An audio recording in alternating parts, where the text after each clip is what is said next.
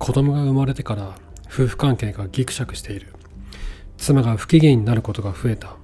産後からだということは分かっているが具体的な理由が思い当たらない。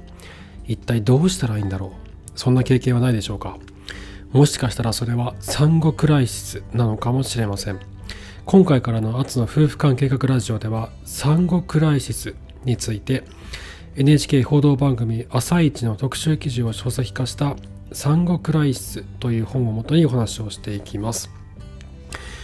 この産後クライシスという言葉聞かれたことあのある方いらっしゃるかと思うんですけども今回はですね僕この産後クライシスということについて取り上げて6回か7回ぐらいに分けて解説をしていきたいなと思ってるんですけどなんで産後クライシスを選んだかっていうとほとんどの夫婦関係がこう悪化している方の原因のほとんどが産後にあるんですね。この産後に何が起こったのかっていうことが夫婦関係のこの破綻した状況の、えー、と根本的な原因であったりとか悪化した原因であったりとかってすることが本当にすごく多くて産後の夫婦に特に産後の妻に何が起きているのかってことを知ることはとても重要だなというふうに僕は感じてるんですね。ですので今回からは産後につ産後クライシスについて話をしていきたいなと思います。で第1回の今日はですね産後クライシスという言葉の定義と、えー、まあ、そもそもどういうことなのっていうその大枠について今回は話をしていきたいなと思っています。でまずですねこの産後クライシスこれは2012年もう10年前ですね今から10年前の9月5日に放送された NHK 朝の情報番組「朝一の特集番組の中で、えー、取り上げられた言葉だったというふうに言われています。すみません。ちょっとリマインダーが鳴っちゃいました。そうあの番組の中で取り上げられたんですよね。でこれはですねこう著者である内田沙耶香内田沙耶香さんと,、えーと、坪井健人さんという方にあのディレクターと報道記者の方なんですけどこのお二人が、えーと、まとめられて番組にしたとで今回はそれはこう書籍化した本をもとに僕はお話をしてます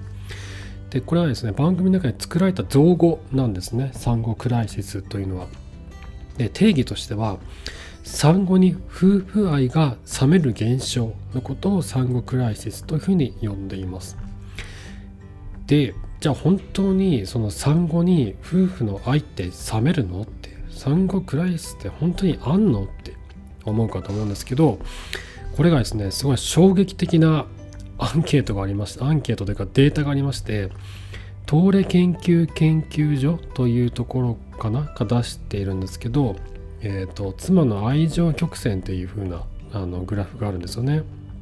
でこれを見るとですね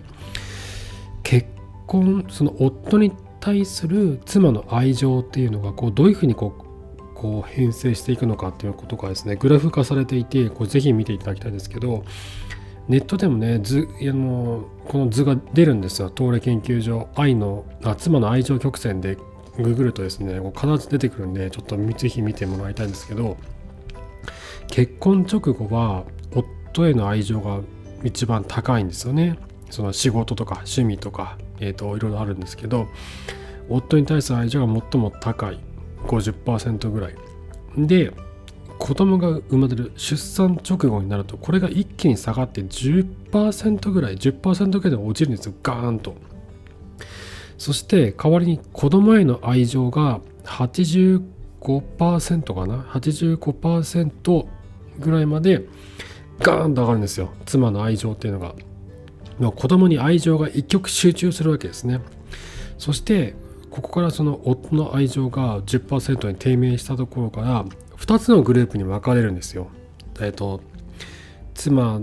妻が夫に対する愛情をどう持っているかっていうグループが分かれる。愛される夫と愛されない夫に分かれる。簡単に言うとね。簡単に言うとそういうふうに分かれる。で、えーと、本の中では回復グループと低迷グループと名付けています。回復グループの方は徐々に徐々にこうだんだん愛情上がっていくんですよ。妻の夫に対する愛情が徐々に徐々に上がっていく。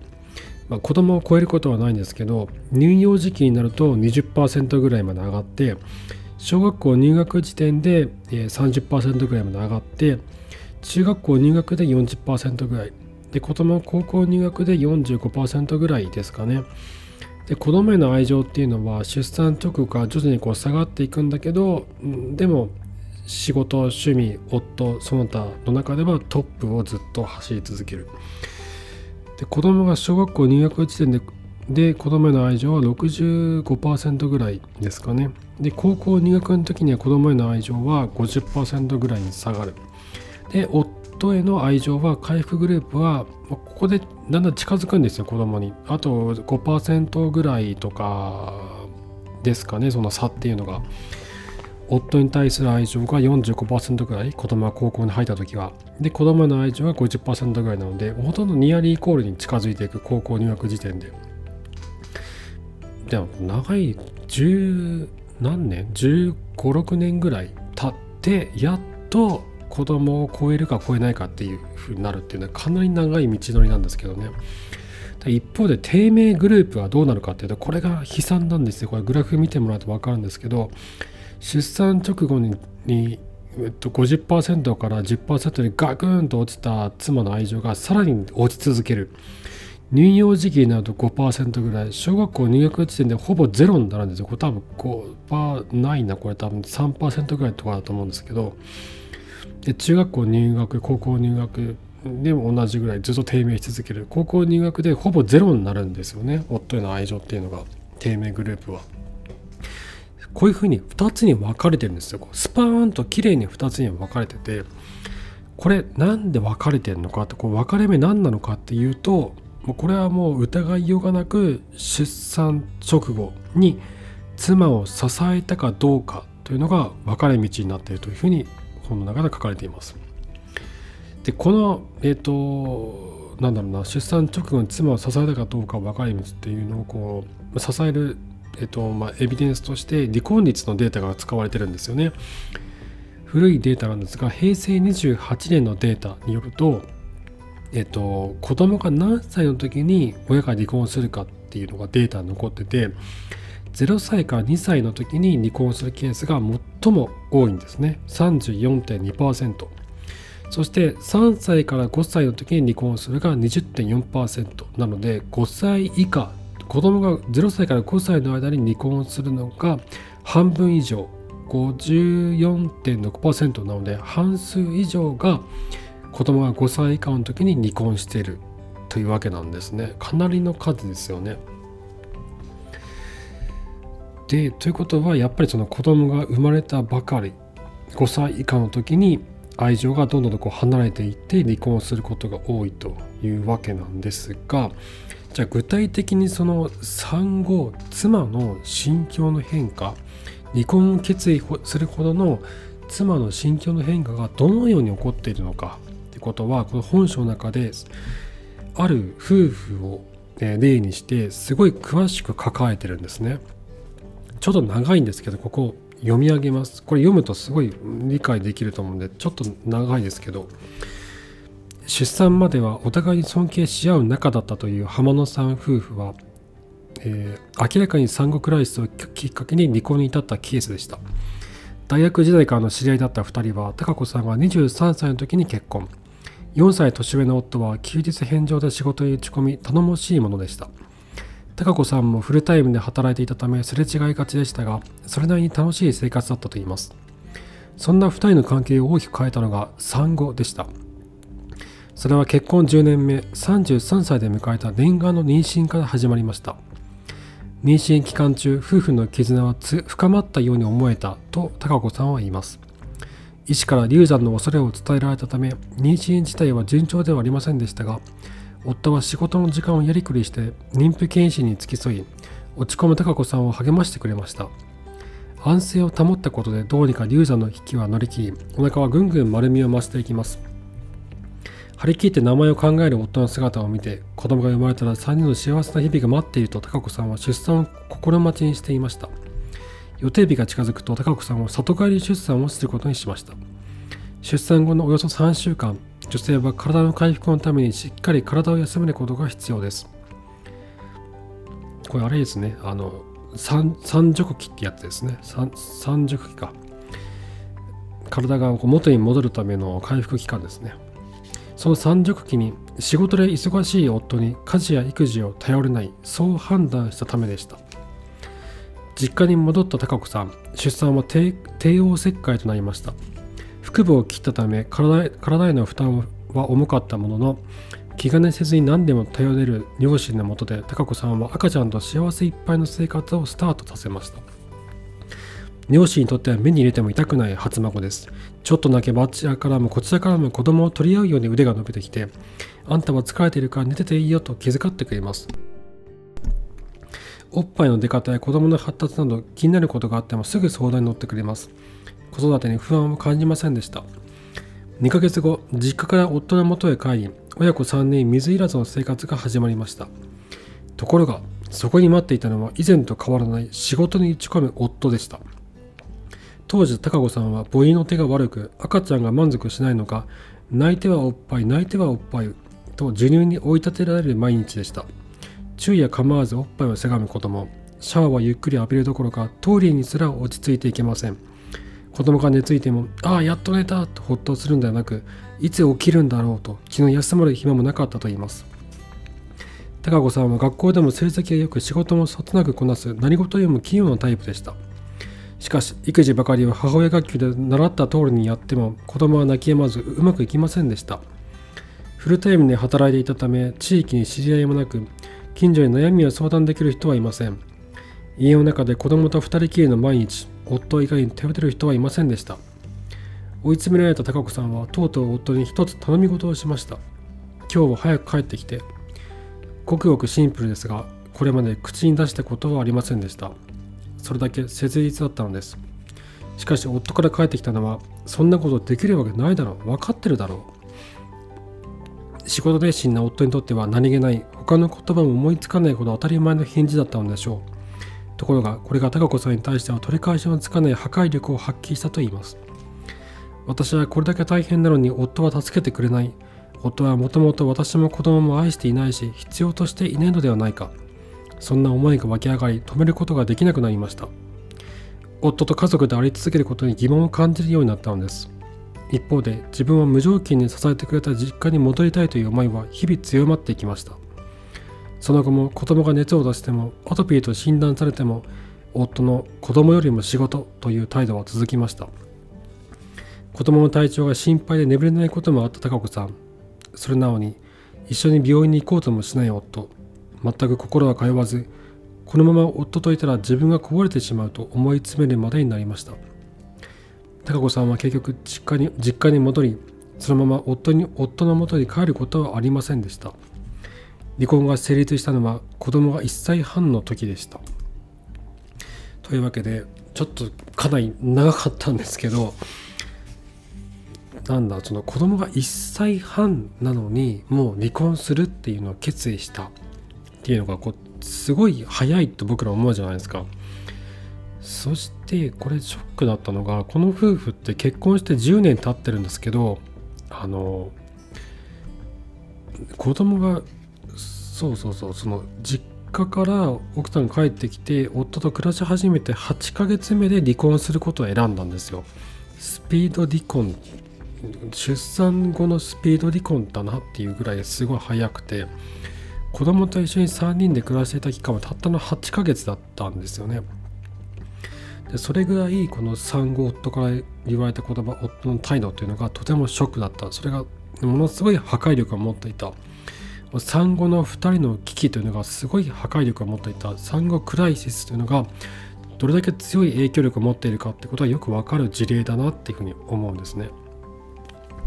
で本書の中のインタビューで貴子さんは当時を振り返ってこう言っています。結婚して10年で一番辛い時期に力になってくれるどころかもっと私は辛い目に合わせた夫に対して今は今でもなんでっていう気持ちがあるんです。離婚はできればしたくなかった。でもあの態度は取り返しがつくものではなかったんです。ってことを言ってまして夫からしたらすごい怖い話ですよね。こうこっちが気が付いてないところでとんでもない刃を刺していたっていうこっちはこう刺してるつもりなんかない。もういつも通りの言葉をポーンって出しただけだったのにそれが妻のここにぐさーっと刺さってもう取り返しがつかなくなっていた。これはまさに妻のトラウマだと思うんですね。夫婦のトラウマ。夫婦のトラウマについてはですね他の回でも話をしてます。327話夫婦のトラウマはなぜ生まれどのように傷が広がるのか。328話夫婦のトラウマを乗り越える6つのステップで2つの回でも話をしているので夫婦のトラウマについてはぜひこの回を聞いていただければと思うんですが僕はこういった夫婦のトラウマになるような出来事っていうのは妻にとっての心的外傷その心に心に負った外傷であってあの言い過ぎかもしれないですけど PTSD に近いものがあるなって思うんですね。心的外傷後ストレス障害っていう PTSD あの戦場から帰ってきた兵士がよくなるやつですよね。死の危険に直面した後その体験の記憶が自分の意思とは関係なくフラッシュバックのように思い出されたり悪夢悪夢を見たりすることが続いて不安や緊張が高まったり辛さのあまり現実感がなくなったりする状態を PTSD っていうんですけどこの産後の、えっと、妻の夫へのこの恨みとか夫の態度によって傷ついたことっていうのはうんと今僕が口で言ったことっていうよりよりももっともっとすごく深く心に傷がつく出来事なんですよね。PTSD っていうのは死の危険に直面したことが原因になるんですけど出産後の子供を抱えて23時間おきの慢性的な寝不足状態で授乳やおむつ替えや食事の介助をするというのはこれはもうあの比喩ではなくて本当に命の危険が伴う作業だなって僕はすごい実感してて僕の妻もこう過労で倒れたことがあるんですよね。家の中でバタン倒れたことがある。で僕の妻の知り合いのママさんも倒れたことがあるんですよ。家の中で気を失ってたんですよ。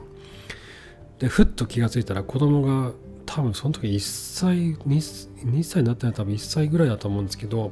おむつおむつ姿で子供が外にこう出ちゃったん脱走しちゃったんですね。ドアをなぜか開けられて外に脱走して薬の空き瓶を持っておむつ一丁で道路をふらふら歩いているところをあの近所に住んでる人が警察に通報して警察官がやってきたんですけどそれぐらい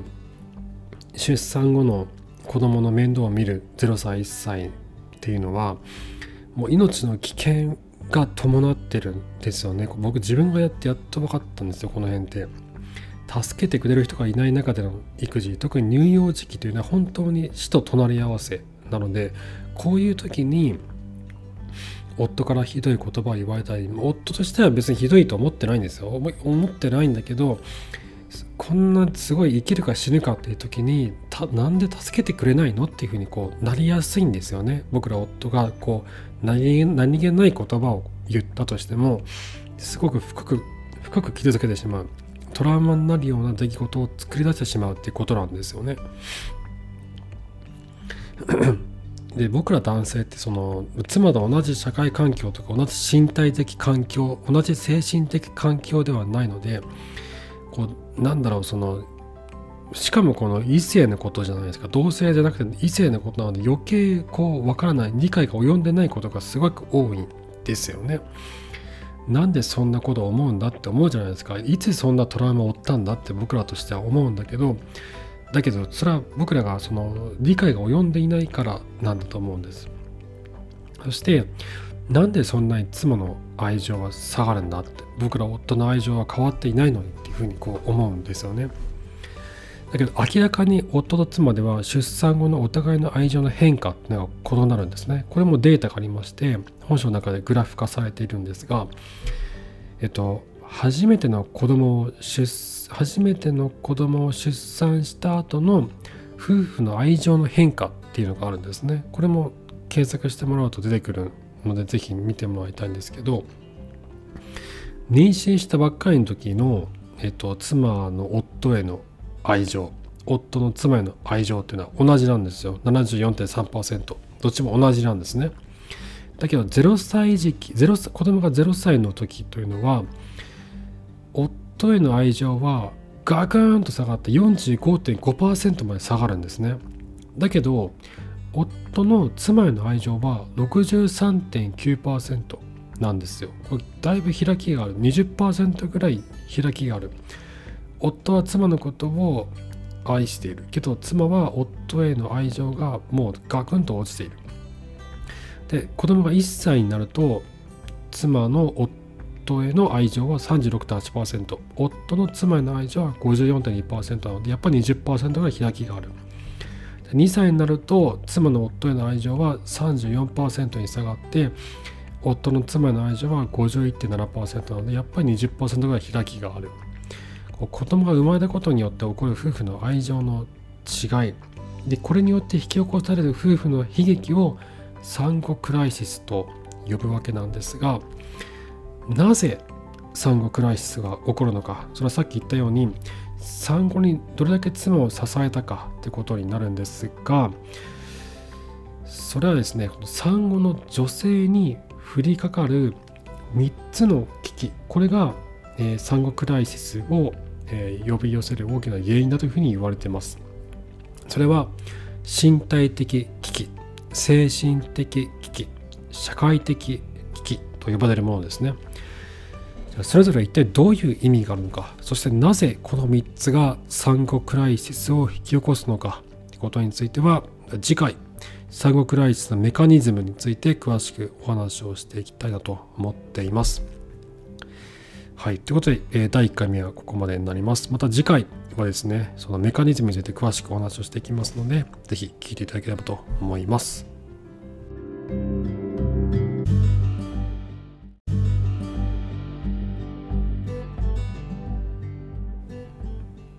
はい、ということで今回からは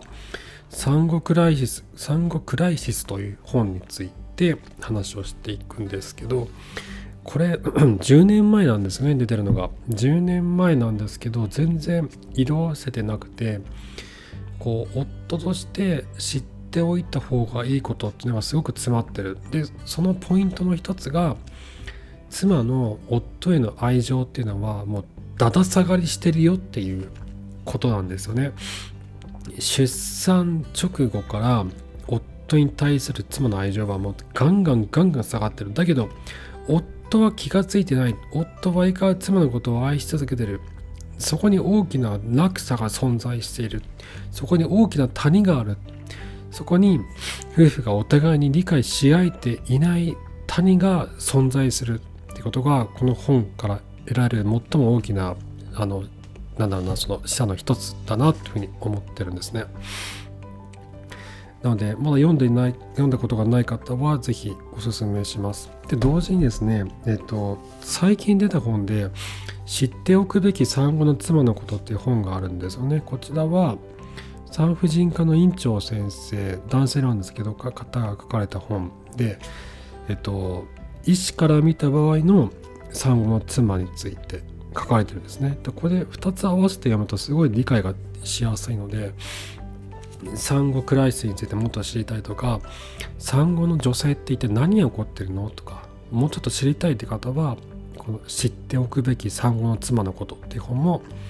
一緒に読むとおすすめです。はい。ということでですね、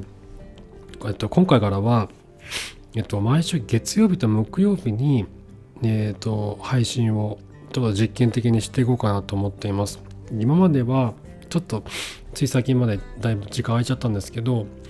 えっと、毎日配信をちょっと前々続けていたんですが、家族全員、妻以外コロナになってしまったりとか、えっと、ウイルス性胃腸炎になってしまったりとかで、いろいろとちょっとあって、こういうことがあった時に続けられないなっていうふうに思ったんですよね。なので、ちょっと毎日配信は旦ちょっとストップして週2回配信にしてどういう風になるのかっていうのを今後ちょっと様子を見ていきたいなって思っています。はい。そんな感じで今回も最後までありがとうございました、えー、また次回お会いしましょう。さようなら。